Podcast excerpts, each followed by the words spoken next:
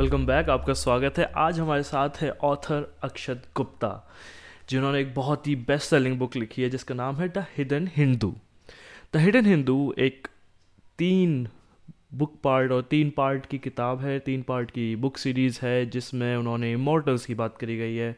वो इमोर्टल्स जो हिंदू समाज और हिंदू संस्कृति से निकल के आते हैं और जो, जिन्हें माना जाता है कि वो आज भी अमर हैं, जैसे कि परशुराम, अश्वत्थामा, हनुमान जी, ऐसे और भी बहुत सारे मॉडल्स जिनको बुनकर, जिनको लेकर उन्होंने कुछ कैरेक्टर्स लिखे हैं, उनके कैरेक्टर्स के अराउंड उन्होंने स्टोरी बुनी है और उस स्टोरी से उन्होंने तीन किताब या तीन पार्ट की बुक सीरीज़ बनाई है, जिसमें दो पार्ट आ चुके हैं और तीसरा पार्ट अप्रैल में आएगा। उनकी इसी best selling the hidden Hindu किताब को लेकर धोनी प्रोडक्शन हाउस ने मूवी बनाने का सोचा है, उन्होंने उसके राइट्स खरीदे और मूवी बना रहे हैं। दूसरा, उन्होंने टी सीरीज़ के साथ भी बहुत सारा काम किया है। टी सीरीज़ के लिए उन्होंने बहुत सारे प्रोजेक्ट पे काम, जैसे कि लिरिक्स राइटिंग करी है सॉन्ग स्क्रिप्ट राइटिंग करी है सॉन्ग्स लिखे हैं बहुत सारे। और भी कैसे उनकी लाइफ में बदलाव आया कि वो एक रेस्टोरेंट चेन चलाते थे, उससे कहाँ वो ऑथर बनने का सोचा, कैसे उन्होंने ऑथर बनने का सोचा, किस टफ़ टाइम में, किस टफ़ सिचुएशन से वो जूझ रहे थे, जिस पल उन्होंने ये कहानी सोची, कैसे उन्हें ये कहानी या कैसे उन्हें इस इस सब्जेक्ट का इस सब्जेक्ट के बारे में इंटरेस्ट जगा। वही सब जाना है। और उनकी इंट्रैक्शन धोनी धोनी साहब के साथ, धोनी प्रोडक्शन हाउस में कैसे उनकी कहानी को सेलेक्ट किया गया और कैसे टी सीरीज़ में उन्हें सबसे पहला काम मिला। बहुत ही इंटरेस्टिंग बातें हुई हैं आज और पूरी वीडियो ज़रूर देखना।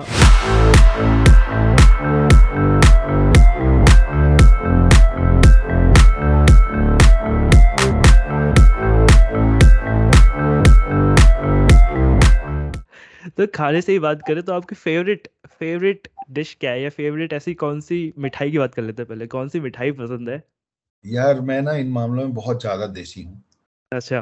हाँ बहुत ज़्यादा देसी हूँ मतलब मुझे जलेबी बहुत पसंद है इमरती बहुत पसंद है। गुलाब जामुन और वो जो स, जिसका सबसे ज़्यादा मज़ाक उड़ता है दिवाली के समय सोन पापड़ी मुझे सोन पापड़ी। क्या बात हाँ, बेसन का लड्डू मुझे बहुत अच्छा लगता है। तो सब मतलब सारी लोकल लोकल वाली चीज़ें काजू बर्फ़ी मिस कर दिया आपने। नहीं मैं काजू बर्फ़ी नहीं पसंद करता हूँ यार।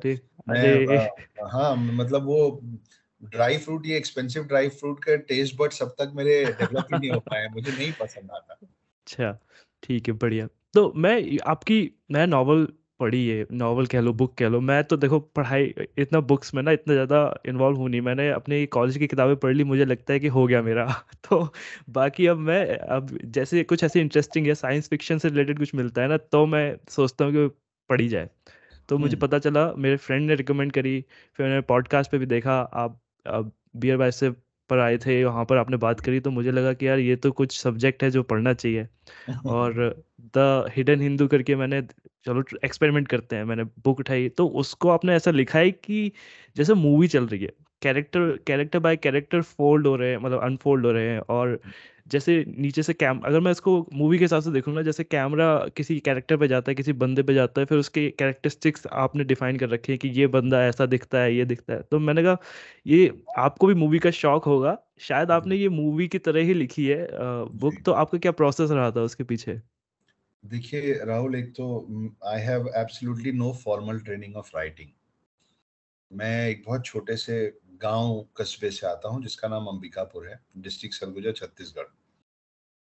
तो और मेरी कोई फॉर्मल ट्रेनिंग ना ना स्क्रीन राइटिंग में है मेरे पास छह फ़िल्में हैं अभी और ना बुक राइटिंग में है मेरे पास ये तीन बुक्स की ट्रिलीजी है।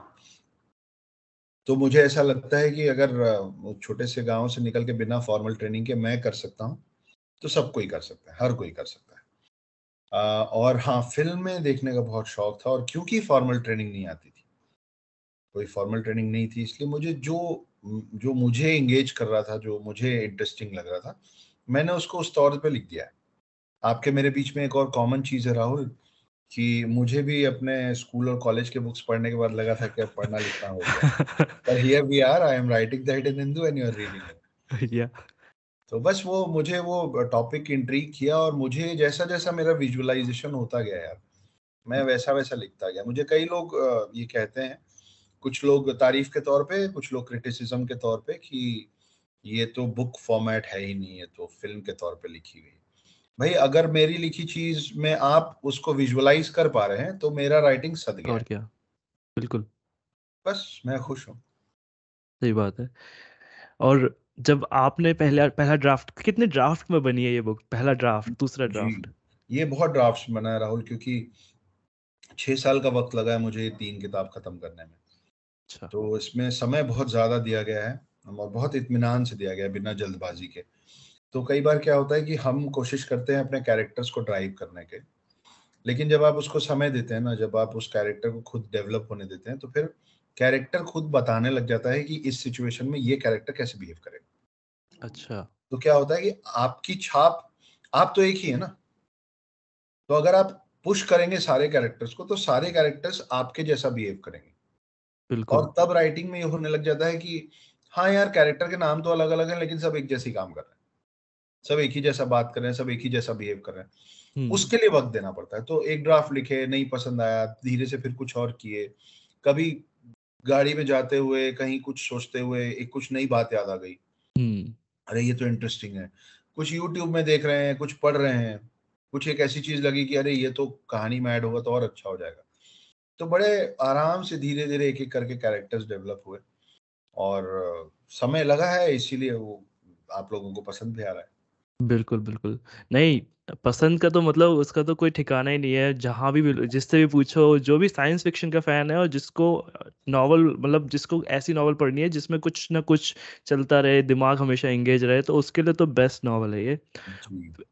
और उसके अलावा अगर आपसे पूछूँ मैं ये कि देखो, इस आपकी नॉवल के ना दो एस्पेक्ट है। एक तो है कि हिंदुज़्म मतलब हमने उसको थोड़ा टच किया है थोड़ा क्या पूरा ही टच किया है कि अपना मर्ज कर दिया आपने दो वर्ल्ड को मिला दिया एक साथ तो ये जो मॉडर्न वर्ल्ड था, जो मॉडर्न कैरेक्टर आप लाए हो और पुराने पुराने कैरेक्टर्स की भी रिसर्च और मॉडर्न कैरेक्टर की भी रिसर्च वो कैसे आपने कैरेक्टर डिज़ाइन कैसे किया कैरेक्टर डिफाइन कैसे करे तो अभी आपके कुछ ऐसे भी लिसनर्स सुनर और लेटर होंगे राहुल जिनको पता नहीं हम्म। होगा कि द हिडन हिंदू की कहानी क्या है।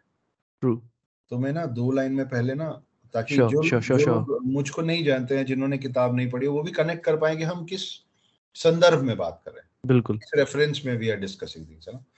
तो दोस्तों एक एक आदमी पकड़ में आया है 2020 में। जो ये कह रहा है कि मैं मेरा नाम एक्स वाई जी है वो मैं आपको स्पॉइलर कुछ नहीं देने वाला हूँ।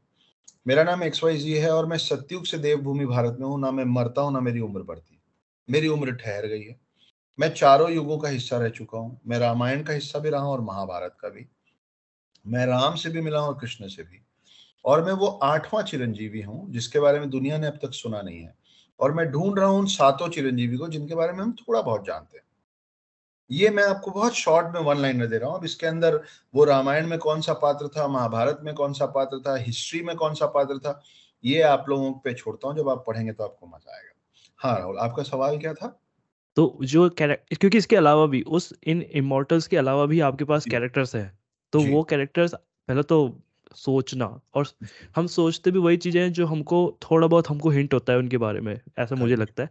तो आपने वो कैरेक्टर मॉडर्न लाइफ के कैरेक्टर कैसे डिज़ाइन किए और फिर ये स्पिरिचुअल या हिंदुज़म साइड से जो कैरेक्टर उठाए इमोर्टल्स उनके कैरेक्टर डिज़ाइन में कैसे आप गए कि अच्छा मेरे को ये ये एस्पेक्ट दिखाना है इनका ऐसे ऐसे दिखाना है। तो पहले हम मॉडर्न की बात कर लेते हैं। हाँ तो मॉडर्न तो देखिए सबसे पहले यहाँ से निकला राहुल की मेरे जो मेरे जो सुपुत्र है मेरा जो बेटा है वो अभी चौदह साल का है।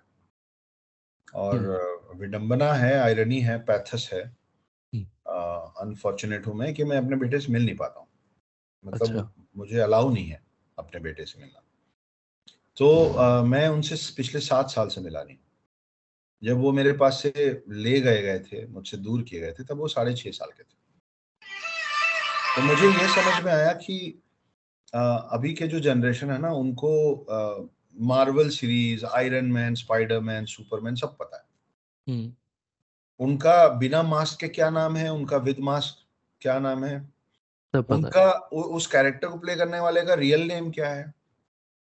जो अभी तक फ़िल्मों में नहीं दिखाया गया ना वो भी उनको पता है। लेकिन हमारा कल्चर जो है जिसके हम सब हिस्सा हैं उनको वो बहुत बेसिक चीज़ें नहीं पता है। जैसे हम्म। मैं कई बार ऐसा होता है कि मैं किसी से पूछता हूँ कि सात चिरंजीवी तो दशावतार के नाम बोलने लग जाते हैं। मैं बोलता हूँ दशावतार तो उनको लगता है दशानंद तो रावण का नाम है तो मैं बोलता हूँ दशानंद अलग है दशावतार अलग है। बहुत बेसिक चीज़ें हैं ये। ए बी सी डी है। नहीं पता रहता है। तो मुझे लगा कि यार, हमारा जनरेशन जितना मॉडर्न हो रहा है, हमको पहले कुछ मॉडर्न कैरेक्टर्स जोड़ने पड़ेंगे कहानी में, ताकि अभी के पढ़ने वाले पहले उन्हीं से कनेक्ट करेंगे। अभी का पढ़ने वाला पहले साइंटिस्ट से कनेक्ट करेगा, पहले डॉक्टर से कनेक्ट करेगा, पहले साइकेट्रिस्ट से कनेक्ट करेगा। पहले जो हमारी कैरेक्टर एल है हैकर उससे कनेक्ट करेगा। अगर उससे कनेक्ट हो गया और वो लोग नहीं मान रहे हैं कि ये एक इमोटल है जो इनके पास पकड़ में आ गया। है तो जैसे जैसे ये मॉडर्न कैरेक्टर्स उसको नहीं मानेंगे तो मेरा रीडर भी नहीं मानेगा। और जैसे जैसे ये मॉडर्न कैरेक्टर्स को विश्वास होने लग जाएगा मेरा रीडर उनसे कनेक्ट होके कहानी में उतरेगा। डायरेक्ट हम्म। नहीं उतरेगा। ये सोच के ये तीन चार कैरेक्टर्स बने क्योंकि हर किसी के हाथ में कंप्यूटर है। डॉक्टर शब्द हर किसी को मालूम है साइंटिस्ट अनगिनत बच्चे बनना चाहते हैं। तो ये वो लोग हैं that we look up to this is what we want to तो when you connect those dots with today's generation then it becomes easier मतलब वो वो झूला होता है ना स्लाइड वाला तो वो स्लाइड कैसा ऐसा ऐसा होता. है। ना जिग जैग जिग जैग होता तो वो जिग जैग स्लाइड बनाने की कोशिश हुई थी कि इनको मज़ा भी आता रहे hmm. और ये बहुत आराम से मेरी कहानी में उतर जाए। बिल्कुल। तो वो काम कर गया। हाँ और जो हमारे इमोर्टल्स है फिर आपने इमोर्टल्स को लेकर क्या रिसर्च करी? कैसे ये बेसिकली तलाश कैसे किया कि पहले मैं इसको इंट्रोड्यूस करूँगा फिर मैं इसको इंट्रोड्यूस करूँगा? क्योंकि हमारे तो ये सारे के सारे परशुराम अश्वत्थामा और जो वेद व्या वेद व्यास जी है शायद मुझे सारे पूरी तरह से याद नहीं है पर जो हमने आठवां जो हमें बताया वो मैं स्पॉइलर नहीं देना चाहता लेकिन मैंने पढ़ लिया है तो आठ आठों पता है मुझे वो भी बड़े खतरनाक बंदे हैं दूर जो महाभारत के टाइम में रोल प्ले किया है उन्होंने इतना अच्छा कि खैर उसके अलावा जो भी हमारे तो परशुराम जैसे और अपने ये भीषम पितामा भीषम पितामा तो इस इस टाइप के कैरेक्टर नहीं भीष्म पितामा हमारे इमोर्टल नहीं है ना शायद इमोर्टल नहीं है वो तो महाभारत में उनका वो हो गया था बेचारे स्वर्गवास हो गया था तो जो परशुराम जैसे कैरेक्टर तो आपने ये कैसे लाइन कैसे किया कि मैं पहले इस कैरेक्टर को इंट्रोड्यूस करूँगा फिर इस कैरेक्टर को इंट्रोड्यूस करूँगा ऐसे अनफोल्ड करूँगा इन सबको या फिर कुछ इनके रिसर्च कैसे करे क्या थे आपके सोर्सेज और हम्म। ये ना राहुल सब कुछ इन सात चिरंजीवियों के बारे में लिखा है। लेकिन एक जगह पे कंपाइल्ड नहीं कुछ कहीं है कुछ कहीं है कुछ इंटरनेट में कुछ किताबों में है कुछ रीजनल स्टोरीज में है यू नो मतलब अश्वत्थामा एक स्टेट में कुछ अलग है दूसरे स्टेट में कुछ अलग है उनकी किवदंतियाँ जो बोलते हैं एनिक डॉट स्टोरीज वो अलग अलग एरियाज़ में अलग अलग है। तो सुनते देखते तो हर कोई रहते हैं लेकिन आपको जिस चीज़ में जैसे अगर आपको शायरी में इंटरेस्ट होगा ना तो अभी रील्स देखते देखते ना आप शायरियाँ हम्म। याद करना शुरू करेंगे। कि ये हम्म। बढ़िया है वो बढ़िया है। या किसी एक की शायरी अच्छी लगती है तो आप आप उसको सुनते हैं बार बार है ना? तो मेरा पर्सनल लेवल पे इंटरेस्ट इस पे बहुत रहा है। उसका कारण ये है कि मेरे जो माता पिता हैं वो उस समय आज से पचास साल पहले के लव मैरिड कपल है। Awesome. हाँ और वो बड़े अलग अलग सोच के लोग हैं जिसके कारण हम लोग बड़े हम लोगों को सवाल पूछने की बड़ी छूट मिली हुई है परिवार के अंदर। हम हम्म। तर्क वितर्क बहुत अच्छा करते हैं। कैसे करते हैं हमारी माँ है ब्राह्मण तो वो बोलती थी बचपन से सात चिरंजीवी होते हैं जो मरते नहीं हमारे। हमारे पिताजी लगभग लगभग एथिस्ट हैं। ओके। तो वो बोलते थे अच्छा तो दिखते क्यों नहीं है? कहाँ है? तो ये जो सवाल है ना कि अगर हैं तो दिखते क्यों नहीं कहाँ है? That brought this story in my head कि अगर मैं मानता हूँ कि है चिरंजीवी लेकिन आपको और मुझे दिखते नहीं है है ना? तो वो इसलिए हो सकता है वो हमारे आँखों के सामने होते होंगे शर्ट पैंट पहन के हमारे बीच से निकल रहे होंगे। एक बुज़ुर्ग आदमी चल रहा होगा जो परशुराम होगा। हम्म। पर आप जाके कभी ये पूछे नहीं कि hello uncle my name is Akshat Gupta what is your name? क्योंकि ये झूठ भी नहीं बोलते हैं तो ये हाथ पकड़ के बोल देते hi my name is Parshuram. Okay. है ना? तो परशु परशुराम या वेद नाम तो बहुत कॉमन है ना? Right right. परशु तो फिर भी नहीं है बट वेद तो है। वेद तो है। हाँ. है ना? तो वो शायद हम उनसे पूछते नहीं है हम अपने मोबाइल में ज़्यादा बिज़ी रहते हैं। तो हाँ. वो शायद ट्रेन में बस में हमारे साथ सफ़र कर चुके होंगे। हम्म। बस हमको पता नहीं होगा। बिल्कुल। तो वैसे मेरी कहानी में मैंने गढ़नी शुरू की और रही बात कि इन सात लोगों का सीक्वेंसिंग मैं किस बेसिस पे कर रहा हूँ। बेसिस ऐसा कुछ है नहीं। मुझे ऐसा लगा कि कनेक्ट करने के लिए जो ज़्यादा जैसे जिसको सात चिरंजीवियों का नाम नहीं पता होता ना वो भी एक दो नाम तो बता देता है। उसमें जो पहला नाम होता है ना वो अश्वत्थामा होता है। हाँ। फ़र्स्ट नेम कि हाँ सात हैं एक तो अश्वत्थामा है और फिर सोचने लग जाते हनुमान जी भी हमारे हनुमान जी भी हमारे तो वो सब होगा कहानी में आगे। हाँ। तो मुझे लगा कि अश्वत्थामा का और आप जब आपने बुक पढ़ी हुई है तो वो ज़िक्र भी कर देता है ना कि मैं उसको ढूंढ रहा हूँ।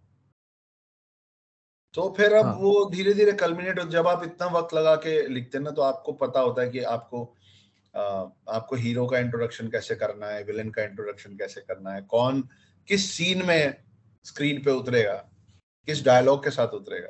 बिल्कुल। नहीं ये नॉलेज ये नॉलेज अच्छा आपने ये इकट्ठी कैसे करी? मतलब इसमें टाइम लग, लगेगा टाइम लगेगा ढूँढने में कि ये इसके बारे में ये डिटेल निकालता हूँ मैं या फिर हर एक कैरेक्टर या फिर हर एक जो भी हमारे इमोटल्स हैं इनको एक एक को पकड़ के आपने कितना टाइम लगाया होगा एक एक कैरेक्टर को और सबसे ज़्यादा किस पे टाइम लगाया होगा?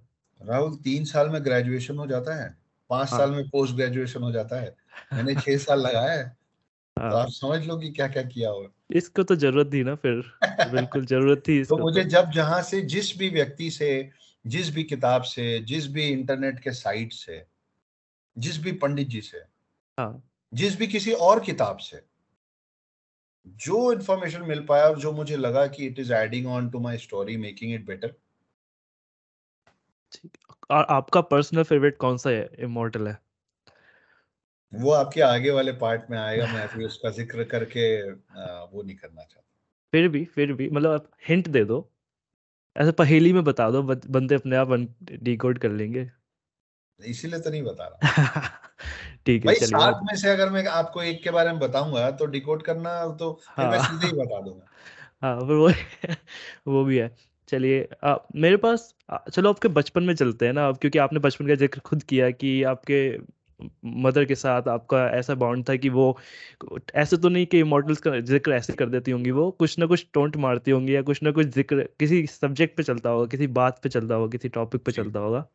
तो आपको बचपन में किस किस तरह से आपका बचपन गुजरा है? और जैसे आपने बताया पेरेंट्स ये बहुत ये मेरे को नहीं पता था कि आपके पेरेंट्स की लव मैरिज थी उस टाइम पर। तो उसके बारे में भी टच अपॉन करेंगे कुछ। बताइए आप पहले पेरेंट्स की बैकग्राउंड फिर आप अपना बचपन बताइए। हाँ तो देखिए मेरा बचपन हम होटल बैकग्राउंड से आते हैं।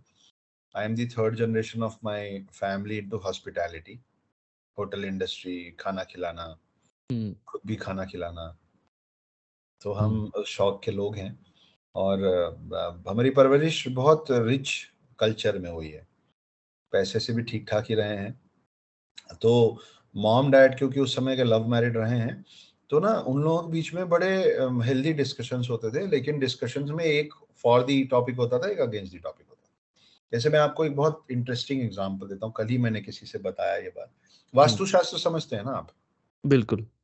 हाँ तो वास्तु का जो सबसे बेसिक एक जो जो पार्ट होता है जिसको हर कोई जो नहीं भी जानता वो भी फॉलो कर लेता है वो ये है कि आपने अगर कोई प्लॉट खरीदा उस पर आप कोई कंस्ट्रक्शन कर रहे हैं तो साउथ में पानी नहीं होना चाहिए हम्म। गड्ढा और पानी साउथ में नहीं होना चाहिए और वज़न मतलब कंस्ट्रक्शन नॉर्थ में नहीं होना चाहिए हम्म। तो हमारे डैड एक होटल बनाने के लिए एक बड़ा सा प्लॉट लिए थे उस पर होटल बन रहा था तो पूरा जब बन के आया लेआउट उसका तो वो ऐसे ही था कि साउथ में गड्ढा और पूरे होटल का टंकी था अंडरग्राउंड टंकी। और नॉर्थ में पूरा होटल खड़ा कर दिया था सत्ताईस कमरे का। हम्म।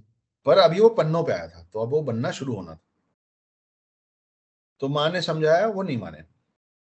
उन्होंने बोला नहीं नहीं वो इसका फेसिंग ये रहेगा तो खिड़कियों से व्यू बेटर आएगा एक्स वाई जी वो होटल बन गया दो तीन साल हालत खराब चल ही नहीं रहा बड़ा परेशान सब सब डाल दिया था और बहुत परेशान थे। हम छोटे थे I think I was in class seventh और एट्थ उतना पुराना बात कर रहा हूँ। तो एक दिन ना एक बाबा आए बिल्कुल चलते हुए घुसाए अंदर। और आए और मेरे डैड बड़े परेशान बैठे हुए थे और हम गर्मी छुट्टी में आए थे तो वो बाबा आके बोले कि बच्चा ये तेरा होटल कभी नहीं चलेगा। अब जो आदमी सब कुछ डाल के बैठा है मेहनत करके उसको उसको कितना बुरा लगेगा। बोले ये चल ही नहीं सकता ये होटल कभी चल ही नहीं सकता ये यहाँ धंधा चल ही नहीं सकता। तो बोले क्यों? तो बोले, क्योंकि साउथ में तुमने गड्ढा और पानी कर रखा है और नॉर्थ में तुमने बना अब डैडी मेरे फादर का पारा चढ़ गया।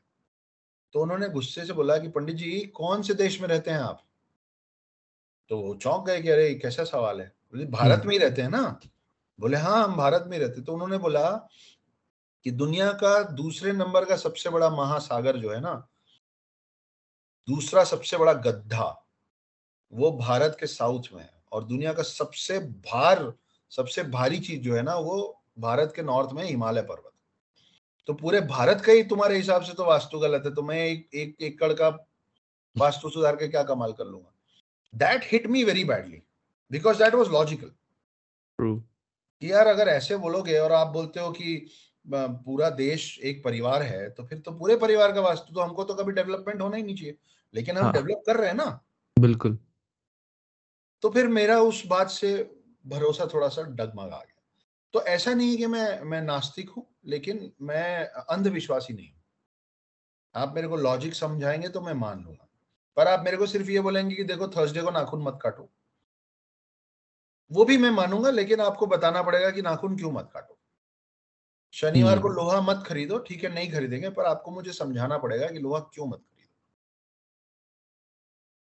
तो हमारी परवरिश कुछ इस टाइप से हुई है। फिर हम अंबिकापुर क्लास सिक्स में मैं फेल हो गया। पढ़ाई में बहुत ही घोंचू था कैसे? ये फेल की कहानी क्या रही? क्यों हुए फेल? मज़ा नहीं आ रहा था पढ़ाई में या फिर? हाँ मैं I have never enjoyed studies never हाँ मैं राइटर हूँ पर हाँ. uh, मुझे मुझे मुझे हिस्ट्री का शौक था लेकिन ट्रिग्नोमेट्री ज्योमेट्री ज्योग्राफी नहीं। कौन कौन सा सबसे बेकार सब्जेक्ट लगता था कि यार ये तो मुझे साइंस और मैथ्स बहुत बहुत तकलीफ़ दिया है मैं आई हेट देम वो ड्राइंग अगर, ड्राइंग पसंद वो अगर वो अगर ह्यूमन फॉर्म में होते तो मैं उनसे कभी दोस्ती नहीं करता। सही बात है। और ड्राइंग क्रिएटिव फ़ील्ड कैसे लगता था आपको? क्रिएटिव क्रिएटिव फ़ील्ड यार राहुल मुझे बहुत देर से पता चला कि मैं क्रिएटिव हूँ। Till the age of 33 in 2014 मैं अपने रेस्टोरेंट्स रन कर रहा था। हम्म। तब तक मुझे पता ही नहीं था कि मैं मेरे में कुछ और भी है या मैं ऐसा कुछ कर सकता हूँ। फिर 2014 में एक बहुत खराब फ़ेज़ आया जिसमें मैंने सुसाइड अटेम्प्ट किया। हाँ उसको उसको वैसे आराम से डिस्कस करेंगे क्योंकि तो अब बचपन में ही चलते हैं दोबारा क्योंकि ये मेरे पास है इससे रिलेटेड क्वेश्चन क्योंकि टू थाउज़ेंड फोर्टीन एक बहुत बड़ा चैप्टर है आपकी लाइफ का और उस चैप्टर में बहुत चीज़ें हो रही हैं। और आपने भी बहुत सीखा है आपने भी बहुत चीज़ें खोई हैं और कुछ मिला बहुत कुछ मिला है बहुत कुछ से आ, बहुत कुछ से सीखा है तो वही सब वो सब हम डिस्कस तो करेंगे। चलते हैं तो छठी हाँ। में मैं फेल हो गया। हम्म। और जब फेल हो गया तब समझ में आया कि या तो जूनियर मेरे क्लासमेट बनेंगे और मेरे क्लासमेट सीनियर बन के मेरे को छेड़ेंगे। हम्म। तो रोना गाना मचा इस वजह से मुझे हॉस्टल में डाल दिया गया रायपुर अच्छा। तो पहली बार मैं अंबिकापुर कस्बे से निकल के रायपुर पहुँचा और रायपुर तब तक Raipur was not the capital of Chhattisgarh क्योंकि एमपी और छत्तीसगढ़ एक था उस समय। हम्म। तो रायपुर के एक हॉस्टल में किस, पढ़े किस टाइम की बात होगी? कौन सा ईयर चल रहा होगा? ये दोस्त मैं क्लास सेवेंथ में था यार तो। I think 1994 I don't know 3 4 maybe मैं तो जब जस्ट पैदा ही हुआ हूँ 1993 का बॉर्न हाँ। मेरा। हाँ तो बस जब आप पैदा हो रहे थे तब हमको घर से भगा दिया ठीक है। तो मैं वहाँ पहुँचा, फिर वहाँ नए दोस्त बने, नए टीचर्स मिले। सिक्स से टेंथ तक पढ़ाई थोड़ी बेटर हो गई क्योंकि मार पड़ती थी वहाँ माता पिता से दूर थे तो। जब नंबर खराब आते थे तो वार्डन धो देते थे अच्छे से। तो फिर थोड़ा सा चाहे मार के डर से या थोड़ी खुद समझ आ गई कि नहीं यार, कुछ करना है करके। तो क्लास टेंथ तक पढ़ाई वढ़ाई में ठीक हो गया। फिर टेंथ में उस स्कूल उस हॉस्टल में वो यूनिटी के चक्कर में बड़ी बुरी मारपीट हो गई सीनियर्स फिर हम बहुत पिटे। पहले सीनियर से पिटे फिर टीचर से पिटे। हम्म। फिर हमको स्कूल से रेस्टिगेट कर दिया गया। ओफो ओके। हाँ, तो, लेकिन टेंथ का वो बोर्ड का फॉर्म भरा चुका था तो वो वापस नहीं हो सकता था थैंकफुली तो बोर्ड देने का परमिशन मिला उसके बाद लेकिन बोले तुमको नहीं रख सकते भाग जाना से। तो वहाँ से निकाल दिए गए तो फिर वहाँ से भेजा गया इंदौर। इंदौर में एक इंदौर पब्लिक स्कूल है आईपीएस शॉर्ट फॉर्म है उसका। तो वहाँ पे हमारा एडमिशन हुआ। और इलेवन ट्वेल्थ इतना क्रूशियल ईयर होता है और मैं कई बार टॉक शोज़ में बोलता हूँ कि आ, वो इतना क्रूशियल ईयर होता है और उसमें एक चीज़ ज़रूर होती है कि आपको किसी ना किसी लड़की से प्यार हो जाता है। जब आपको सबसे ज़्यादा ध्यान पढ़ाई में देना इलेवेंथ और ट्वेल्थ में ही होता है। हम्म। तो हम आपसे अछूते थोड़ी ना है। बिल्कुल। तो हमको भी हो गया प्यार। हम्म। तो फिर चला एक दौर चला प्यार मोहब्बत। सेम सेम क्लास में ही? या फिर किसी और? जी जी नहीं नहीं वो मेरी क्लास में ही थी। हाँ। तो मेरा उनसे अफेयर चला साढ़े पाँच साल। फिर मेरी उनसे शादी हो गई। क्या बात है? साढ़े इक्कीस बाईस साल में हमने उनसे शादी कर ली। फिर वो शादी चली लंबी। और उसके बाद फिर साल आया 2014 चौदह। हाँ। जी तो ऐसी कुछ कहानी रही है। तो हाँ अंबिकापुर से रायपुर रायपुर से इंदौर और अब फाइनली मुंबई। फ़िलहाल जब हम बात कर रहे हैं तो मैं बैंगलोर आया हुआ बुक के हम्म, प्रमोशंस के लिए। बिल्कुल। और कॉलेज कॉलेज में आपने जी कॉलेज में मैं ईमानदार रहा इस रिश्ते के प्रति। अच्छा। अलग अलग कॉलेज में थे लेकिन मेरा ग्रेजुएशन है बीबीए में। फिर एक साल मेरा मैं मुंबई में था फॉर होटल मैनेजमेंट डिप्लोमा क्योंकि ये पता था कि चलाना तो होटल ही है। अच्छा। तो तो अभी चालीस कुछ हाँ अभी तक कुछ ऐसा लगा नहीं आपको कि मैं क्रिएटिव फ़ील्ड में जाऊँगा या मुझे एक्टिंग हम्म, करनी है या मुझे बुक राइटिंग करनी है कुछ भी ऐसा कुछ कर रहा था कोई आसपास? क्योंकि बचपन से ना मॉम डैड ने ही समझाया था कि बेटा आप हमारे परिवार के बड़े बेटे हो। अच्छा। तो ये दो जनरेशन्स की जो धरोहर है जो लीगेसी है you have to hold the baton तो हमारे दिमाग में भी खुशी खुशी मतलब कोई उस पर रिटेलिएशन नहीं था मेरी तरफ़ से। कि हम्म। मैं ऐसा क्यों? मेरे को बचपन से ये मालूम था कि मेरे को करना यही है। यार बाप दादा अच्छा खूब काम किए हैं दो जनरेशन का एक्सपीरियंस है। मालूम है स्टाफ कैसे हैंडल करना है मालूम है टेस्ट कैसे लाना है मालूम है होटल कैसे बनाना है मालूम है प्यार से बेटा खिलाना कैसे हम्म। तो ये था कि करना तो यही है। तो ऐसा नहीं कि मुझमें शायद होगा लेकिन मैंने कभी एक्सप्लोर करने की कोशिश ही नहीं बिल्कुल। आप अपने दोस्तों में बैठते होगे तो बहुत अच्छी कहानियाँ सुनाते होगे। ऐसा होता था कि आप बहुत अच्छी मंडली लगा पाते थे?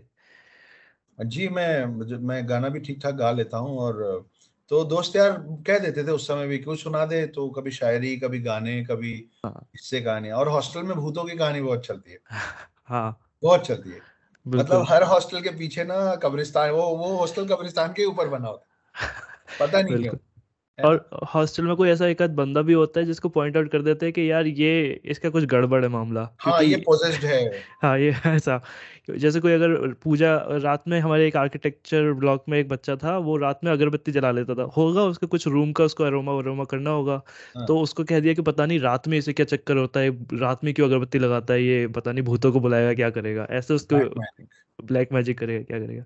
तो रहता है हॉस्टल में तो बड़ी मस्त लाइफ रहती है हॉस्टल की। राइट राइट अच्छा फिर अब तब आपकी लाइफ में सब कुछ अच्छा अच्छा चल रहा था? क्योंकि फ्यूचर प्लान भी डिसाइडेड था कि देखो साहब, मुझे तो पता है दिख रहा है बिज़नेस है होटल अपने घर का ही होटल है, हम पैसे की भी कोई दिक्कत नहीं है और प्यार भी चल ही रहा है साइड में लाइफ में।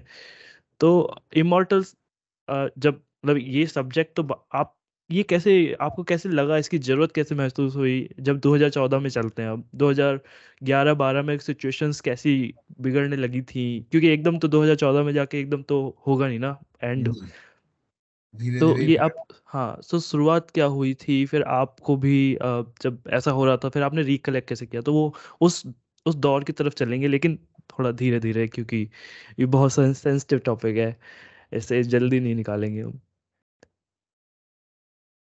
तो अ, सब अच्छा ही था अच्छा सब अच्छा चल रहा था फिर। सो so, मेरी मैरिज को एट एंड हाफ़ ईयर्स हो गए थे मेरा एक बहुत प्यारा सा बेटा है।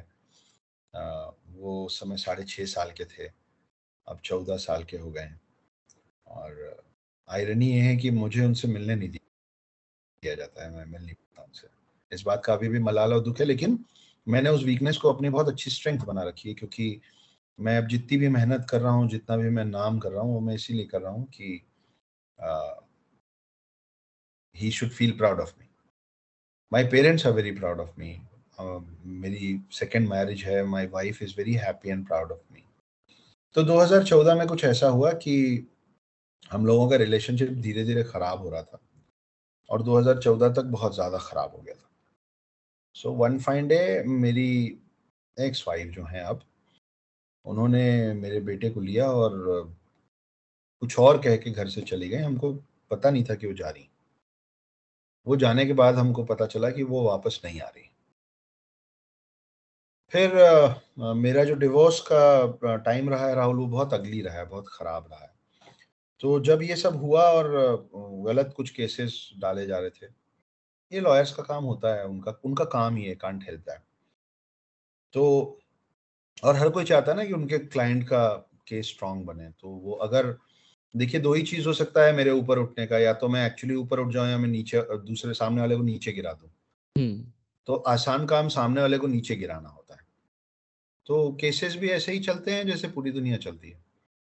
तो उसमें जब ये सब हो रहा था और अचानक से सब कुछ बिखर गया था तो मैं बहुत ज़्यादा डिप्रेशन में गया और एक रात मैंने I try to end up my life मैंने सुसाइड अटेम्प्ट किया। सुनने वाले please don't try that at home I am not proud of what I did पर मैं बहुत फ्रजाइल हो गया था उस समय और तो मैं पाँच दिन हॉस्पिटल में था और डॉक्टर्स श्योर नहीं थे कि मुझे बचा पाएँगे कि नहीं।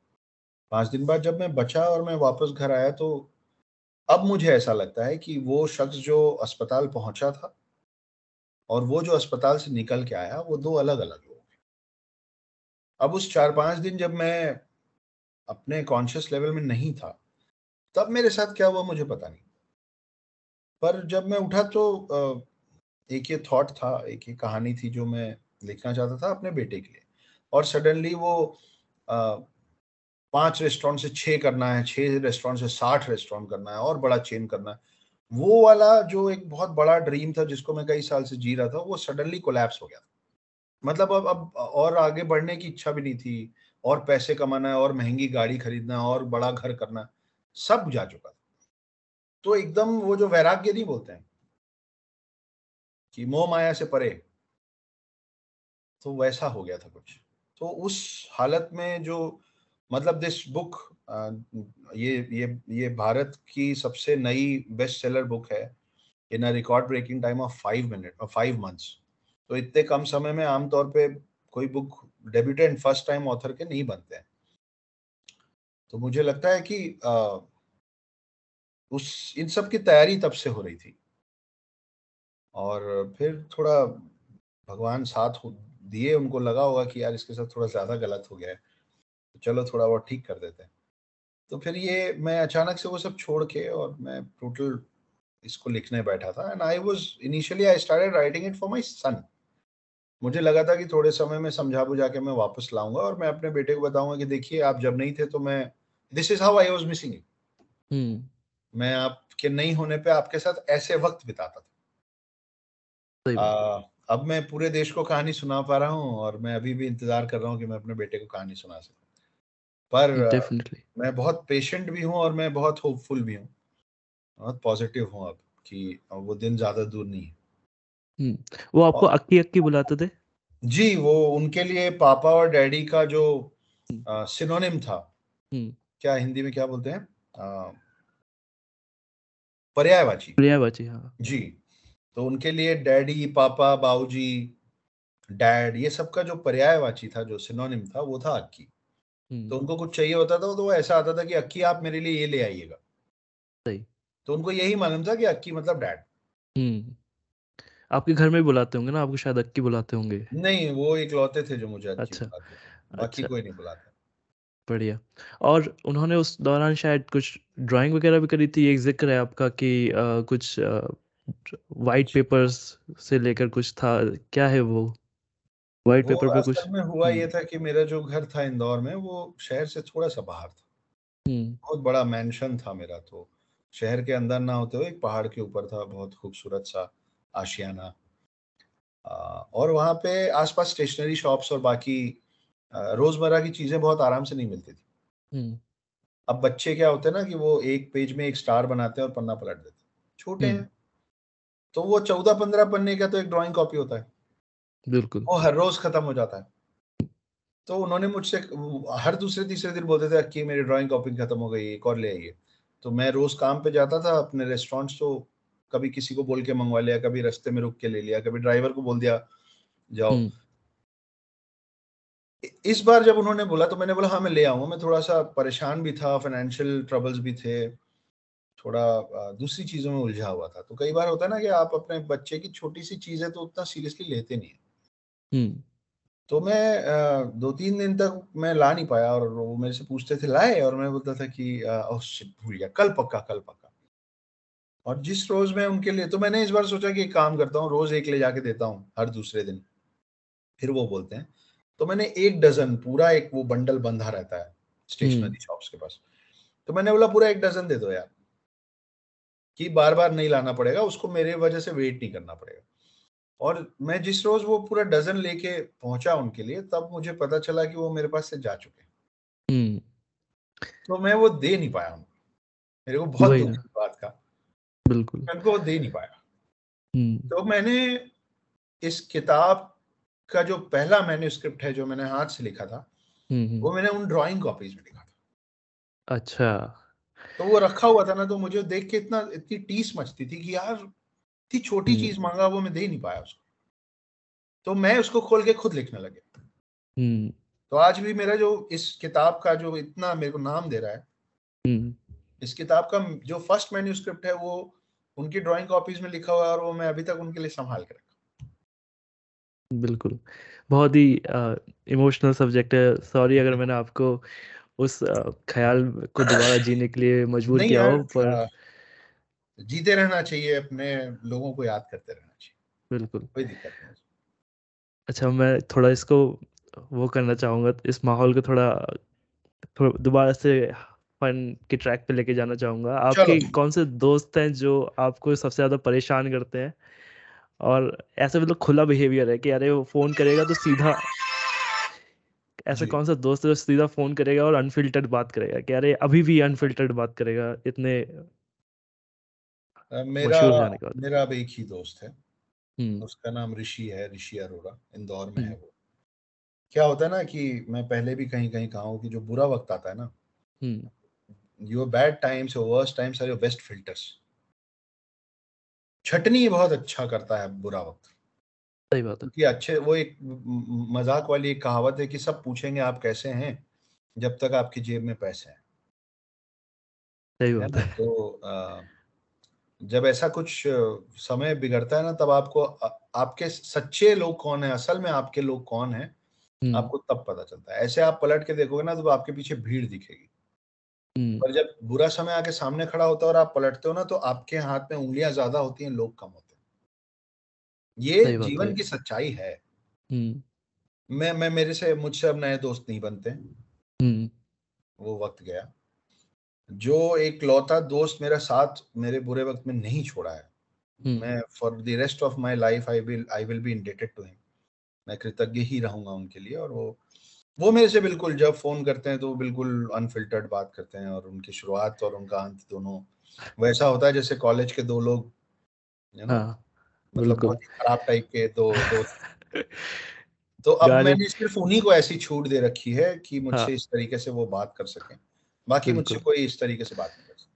तो आप बेसिकली मी टाइम होता है ना एक हर एक बंदे का अपना मी टाइम होता है तो वो आपके मी टाइम के दोस्त हैं कि यार आ जा यार बैठते बहुत दिनों से ये जैसे कभी ट्रैवल करते हुए इधर उधर जाते हुए थक जाते हैं तो कभी अपने शहर जाएँगे तो उसको ज़रूर बुलाएँगे कि आ जा यार बैठते बात करेंगे। ऐसा कभी नहीं होता है कि मैं अपने शहर जाऊँ और अब हाँ। मैं अपने शहर जाता हूँ तो मैं बहुत कम लोगों से मिलता हूँ अच्छा। क्योंकि मेरी छटनी बहुत अच्छी हुई क्योंकि मेरा वक्त बहुत ही ज़्यादा बुरा था। हाँ वो वाला। तो वक्त जितना ज़्यादा बुरा होता है ना फ़िल्टर उतना स्ट्रांग हो जाता है। बिल्कुल। तो मैं वापस आने का मौका नहीं देता हूँ लोगों को। हाँ। ये आप मेरी कमी बोलिए या अच्छाई जो भी आप चाहें मेरा हाँ। मानना यह है कि वो फितरत होती है। हम्म और फितरत नहीं बदलती। अच्छा इन सबसे आपने क्या सीखा? मतलब ऐसा कुछ तो लर्निंग होगी ना जो आप चाहो कि आगे देखने वाली ऑडियंस या जो जो भी आपके बुक के थ्रू क्योंकि बुरा टाइम बुरा टाइम भगवान करे ना आए लोगों के पास लेकिन जिस टाइप की लर्निंग्स होती हैं वो उस बुरे टाइम का ही गोल्ड आउटपुट है। क्योंकि जब हमको घर वाले थप्पड़ मार के कुछ पढ़ाते हैं तो हमको वो थप्पड़ याद रहता है और वो पढ़ाई याद रहती है। हमें ये याद नहीं रहता कि हम क्या गलती कर रहे थे।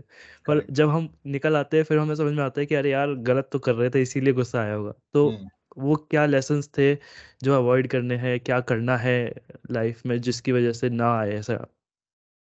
देखिए बुरा समय हमेशा आपकी खुद की वजह से नहीं आता राहुल। बुरा समय कई बार आपके इर्द गिर्द के लोगों की वजह से भी आता है।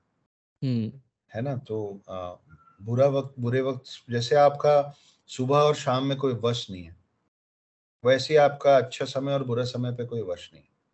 आप कुछ नहीं कर सकते ना आप आने वाले वक्त को रोक सकते हैं ना आप बुरे वक्त को जल्दी खत्म कर सकते हैं ना आप अच्छे वक्त को लंबा खींच सकते हैं। हम्म हम्म आप हम्म जो कर सकते हैं ना सिर्फ़ खुद पे कर सकते हैं। जी। और वो खुद पे आप ये कर सकते हैं कि आ, मैं अब मैं मुंबई में रहता हूँ और मुंबई लहरों का शहर भी है। लहरों ने ये सिखाया है कि जितनी बार लहर आती है अगर आप समंदर में जा रहे हैं तो। लहर बहुत ज़ोर से आती है। तो वो ना आपको दो तीन कदम पीछे फेंक देती है। हम्म। आप फिर आगे चलते हैं। आप वही तीन कदम कवर करते हैं और दूसरी लहर आ जाती है। वो आपको फिर पीछे फेंक देती है। तो क्या होता है और पैर के नीचे है रेत और पानी की ताकत तो आप ऑलरेडी स्लो हैं और आपको ताकत ज़्यादा लग रही है आगे बढ़ने में और फिर लहर आपको पीछे कर दे रही है। लहरों से लड़ने का तरीका ये है कि जब लहर आए तो आपको अपना सर डुबा के पानी के अंदर चले जाना है। लहर आपके ऊपर से निकल जाती है। फिर आप उठते हैं फिर आप तीन कदम और आगे जाते हैं आप फिर बैठ जाते हैं कि लहर को निकल जाने आप थकते कम हैं आप लहरों से लड़ते नहीं हैं और लहर आपको पीछे नहीं करती क्योंकि आप उससे लड़ नहीं रहे हैं तो वो भी आपको वहीं छोड़ देती जहाँ आप होते हैं। तो बुरे वक्त से लड़ना नहीं होता है बुरे वक्त को एक्सेप्ट करना होता है। ये जो बात है ना मेरे साथ ही क्यों? हम्म। वो मे, आपके साथ नहीं, वो सबके साथ होगा। किसी के साथ हो चुका है, किसी के साथ होगा। रंग बदलते हैं परेशानियों के। सबके पास डिवोर्स नहीं होगा। सब सब अपने बेटे से दूर नहीं होंगे। लेकिन हम में से कई होंगे जो बहुत पहले अपने माँ बाप को खो चुके होंगे कोविड में सब सबने किसी ना किसी को खो दिया, है ना? तो रंग बदलता है, लेकिन वो तकलीफ़, उस तकलीफ़ को आपको एक्सेप्ट करना पड़ेगा। आप जितने अच्छे से अपना खुद का चेहरा मेरे चेहरे, मेरे आँख के ऊपर यहाँ पे एक छोटा सा तिल है। मैं उसको नहीं हटा सकता ना। वो रहेगा, आप जब मेरा चेहरा देखेंगे, आपको उस, वो तिल देखना पड़ेगा। तो I strongly believe that unless I will not accept my past gracefully जब तक मैं अपने बीते वक्त को स्वीकार नहीं करूँगा, आप मुझे स्वीकार नहीं कर पाएँगे। तो first we just had to surrender and accept that this is my fate and this is my present और तब आप ये सोचिए कि कैसे धीरे धीरे मैं अपने जीवन में आगे बढ़ूं। क्योंकि जब हम्म। आप समंदर के अंदर पहुँच जाते हैं ना ना राहुल तो फिर लहरें नहीं आती है। लहरें सिर्फ़ समंदर के किनारे पे ही आती बिल्कुल बहुत बहुत बहुत सुंदर एनोलॉजी और बहुत अच्छा एग्ज़ाम्पल ये हमेशा ये इस टाइप के एग्ज़ाम्पल ही हमेशा दिमाग में याद रहेंगे कि भैया देखो लड़ने की ज़रूरत नहीं है एक्सेप्ट करो और आगे बढ़ो क्योंकि ये टाइम तो निकल ही जाएगा। निकल ही जाएगा। अच्छा अब हम आते हैं उन उसके बाद जैसे लाइफ बदली आपने बहुत टफ एक्सपीरियंस झेला और अभी भी आप उस तलाश में है कि कंक्लूड हो जाए फाइनली तो फिर उसके बाद ये अच्छी चीज़ें जो आनी शुरू हुई लाइफ में। जैसे ही आपकी बुक का ड्राफ्ट वर्जन कंप्लीट हुआ, आप कैसे फाइनलाइज करते गए, फिर कैसे पिच कर रहे थे, फिर आपका आपका टी सीरीज़ के साथ कैसे कोलैबोरेशन हो रहा है, वो सब वो सब न्यू अपॉर्चुनिटीज़ कैसे अनफोल्ड हो रही थी, आप आप क्योंकि एफर्ट कर रहे थे, आपने रिकवर किया तो ये पूरा प्रोसेस क्या था? देखिए जो सबसे अच्छी चीज़ मेरे साथ हुई 2014 के बाद वो है वो लड़की जो अब मेरी पत्नी है। उन्होंने मुझे बहुत ज़्यादा संभाला संवारा मुझे बॉम्बे भेजा। मुझे चार शुरुआत के चार पाँच साल उन्होंने अकेले पाला है बॉम्बे जबकि वो इंदौर में रहती थी। आप मिले कैसे उनसे? उनको कुछ हम वो कर सकते हैं? जी तो अ, मेरी उनसे मुलाकात ऐसे हुई कि मेरी एक दोस्त मुझे समझा रही थी कि आर्ट ऑफ़ लिविंग का क्लासेस ले लो। और मैं अच्छा। बोल रहा था नहीं लूँगा तो मेरी जो अभी प्रेजेंट जो वाइफ हैं वो आर्ट ऑफ़ लिविंग में बड़े एडवांस कोर्सेज की हुई। तो मुझे उनसे इंट्रोड्यूस कराया गया ताकि वो मुझे ये समझा सकें कि आर्ट ऑफ़ लिविंग तुमको जाना चाहिए। हम्म, मैं अभी तक आर्ट ऑफ़ लिविंग नहीं गया। ठीक है। लेकिन उनका मेरा साथ हम लोगों को जम गया। और फिर हम समय साथ थोड़ा बिताया और उनको लगा कि यार ये ये व्यक्ति बुरा नहीं है इसका इसकी परिस्थितियाँ इसका समय अभी इसके अनुकूल नहीं है। The time is not favouring him he is not a wrong person so उन्होंने बोला कि I will stay with you I will be with you फिर वो, वही मेरे जीवन में 2014 के बाद सबसे अच्छी चीज़ हुई है। And everything else has just followed it तो वो जैसा जैसा बोलती गई, मैं वैसा वैसा करता गया। उन्होंने बोला, कहानी अच्छी है तो मैंने मान ली कि अच्छी है। उन्होंने बोला, ये पब्लिश होनी चाहिए।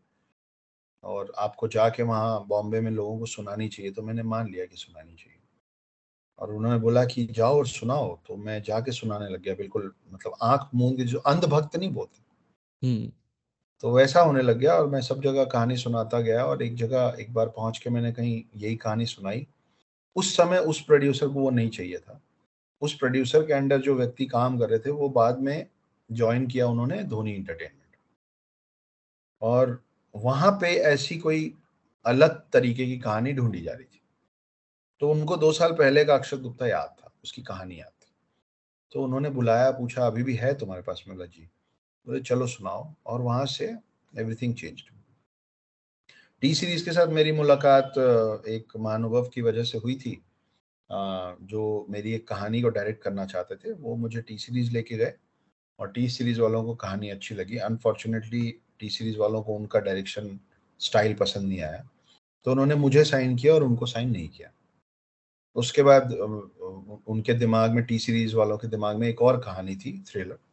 और क्योंकि वो मेरी ये कहानी साइन कर चुके थे और सुन चुके थे मेरा style of thought and idea तो उनको ऐसा लगा कि he is the right person to develop the second story.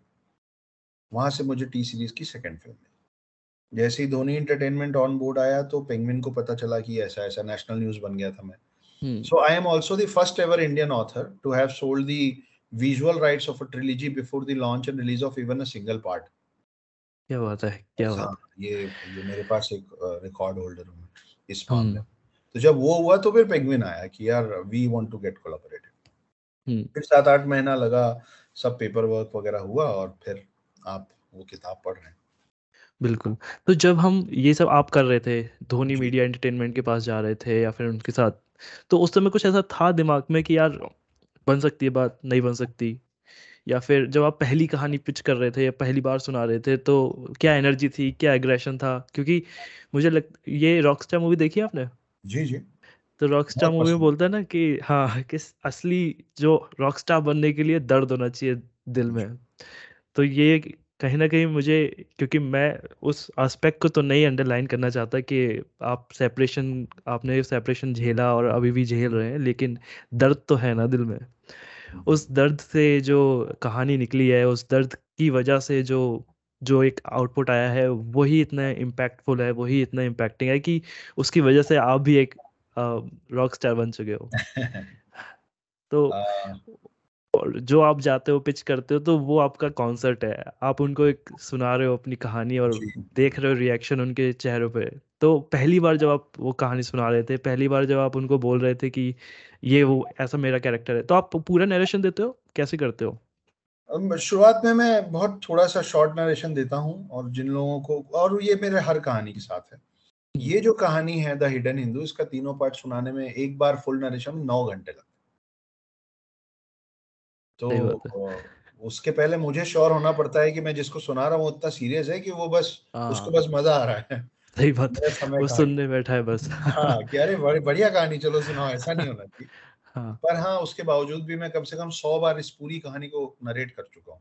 हम्म, वही ना।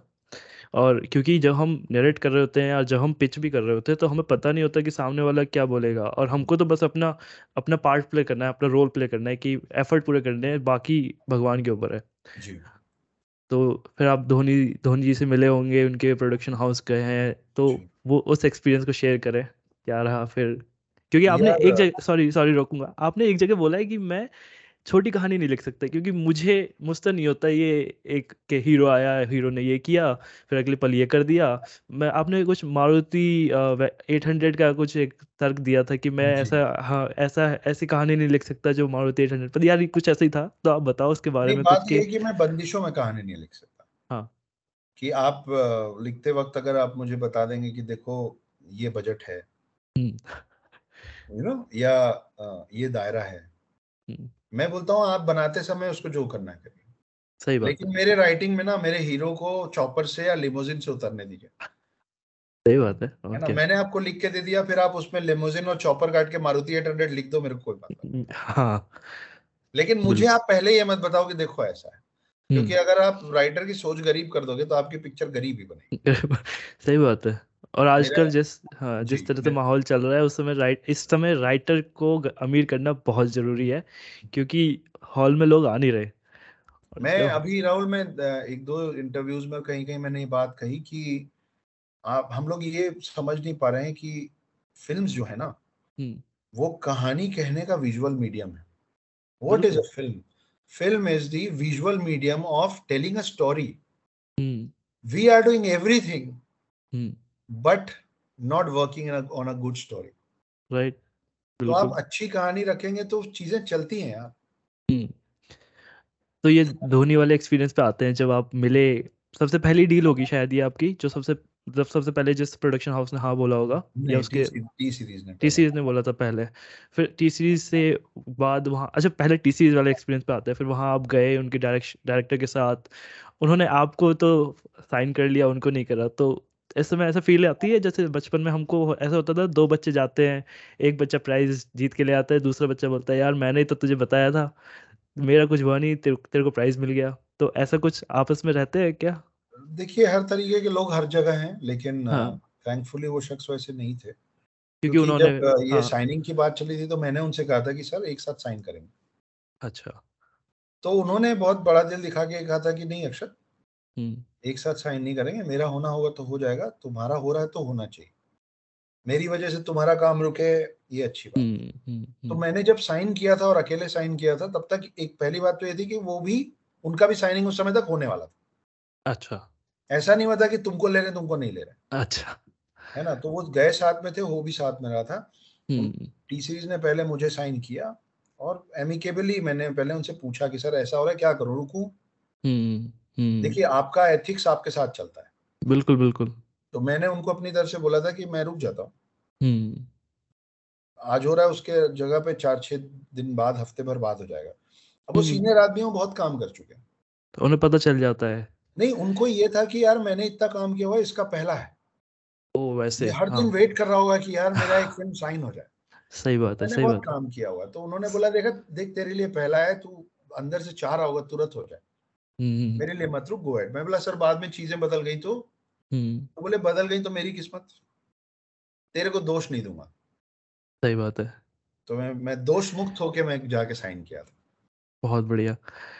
और फिर उसके बाद हमारे यहाँ धोनी प्रोडक्शन जो भी धोनी एंटरटेनमेंट उनका प्रोडक्शन हाउस है वहाँ गए। फिर वो भी मतलब टाइम तो लगा ही होगा इन दोनों इन दोनों इवेंट्स के बीच में एक दो महीने का गैप होगा ऑलमोस्ट नहीं ज़्यादा था। ज़्यादा? छः छः हाँ। महीने लगभग का। तो फिर उधर उन्होंने सेलेक्ट कर लिया। फिर वहाँ का प्रोसेस क्या चल कैसे चला? जैसे आपने बताया वहाँ पर आपके ऑलरेडी राहुल थे। सारे ही प्रोडक्शन हाउसेस का प्रोसेस लगभग एक जैसा होता है। बड़े सारे लेयर्स लेवल्स होते हैं। हम्म। तो पहले बिल्कुल कुछ इंटर्न्स जैसे लोग होते हैं हर जगह। हम्म है हम्म ना? मतलब क्या है ना कि इन लोग सब लोग इतने बड़े लोग हैं इनके इनका समय इतना कीमती है कि हर किसी को बैठ के प्राइमा फेसी सुन नहीं सकते। या हर किसी की स्क्रिप्ट पढ़ेंगे। आप सोचो बहुत लोग शिकायत करते हैं, मैं भी करता था कि इंडस्ट्री में कोई स्क्रिप्ट पढ़ता ही नहीं। सबको सुनना होता है। जैसे जैसे मैं पुराना होता गया, मेरे को समझ में आया कि अगर डायरेक्टर और प्रोड्यूसर हर स्क्रिप्ट पढ़ने लगेंगे तो वो, उनका जो काम है वो कब करेंगे? क्योंकि स्क्रिप्ट तो ऐसे आती ना, इतनी इतनी। उसका कोई अंत नहीं है। तो वो क्या करते हैं कि अपना समय बचाने के लिए अपने अंडर लोग रखते हैं। हम्म। तो पहले एक सेट ऑफ़ पीपल सुनते हैं। अगर उनको अच्छा लगता है तो वो दस कहानी में से तीन कहानी को फ़िल्टर करके ऊपर भेज देते हैं। ठीक। फिर सेकेंड लेवल ऑफ़ पीपल सुनते हैं। एग्ज़ाम्पल दे रहा हूँ मैं आपको। हम्म हम्म हम्म, और उसमें से उन वो एक और कट कर देते बोले दो ही भेजो ऊपर। तो फिर फाइनली एक या दो कहानी ऊपर पहुँचती है जो तब तक आपको पता होता है कि ये तो हो गया अपना काम। मतलब अपन रेस में दस से शुरू हुए थे अब दो ही हैं तो सेकंड तो आ ही जाएँगे। आ ही जाएँगे हाँ। ऐसे वाले थॉट के साथ हम आगे बढ़ते हैं। रही बात पहला पहला एक्सपीरियंस कैसे था? राहुल मैं ना इतना रॉक बॉटम टच करके पहुँचा था ना बॉम्बे कि आ, मैं तो सांस भी लेता हूँ तो वो भी मेरे लिए बोनस है। सही बात है। है ना? बहुत तो गहरी बात है लेकिन सही जिसके पास कुछ भी नहीं है हम्म, उसको तो आप कुछ भी दे दोगे तो उसकी तो दिवाली हो जाएगी ना। तो मैं हर दिन वैसे ही रहता हूँ मुस्कुराता हुआ कि भाई अगर उस उस अटेम्प्ट के बाद मैं बच गया हूँ तो बाकी का पूरा लाइफ ही बोनस है। तो कितना भी बुरा होगा, अगर दिख रहा है और मैं ज़िंदा हूँ तो मेरा, मेरे लिए तो अच्छा ही है।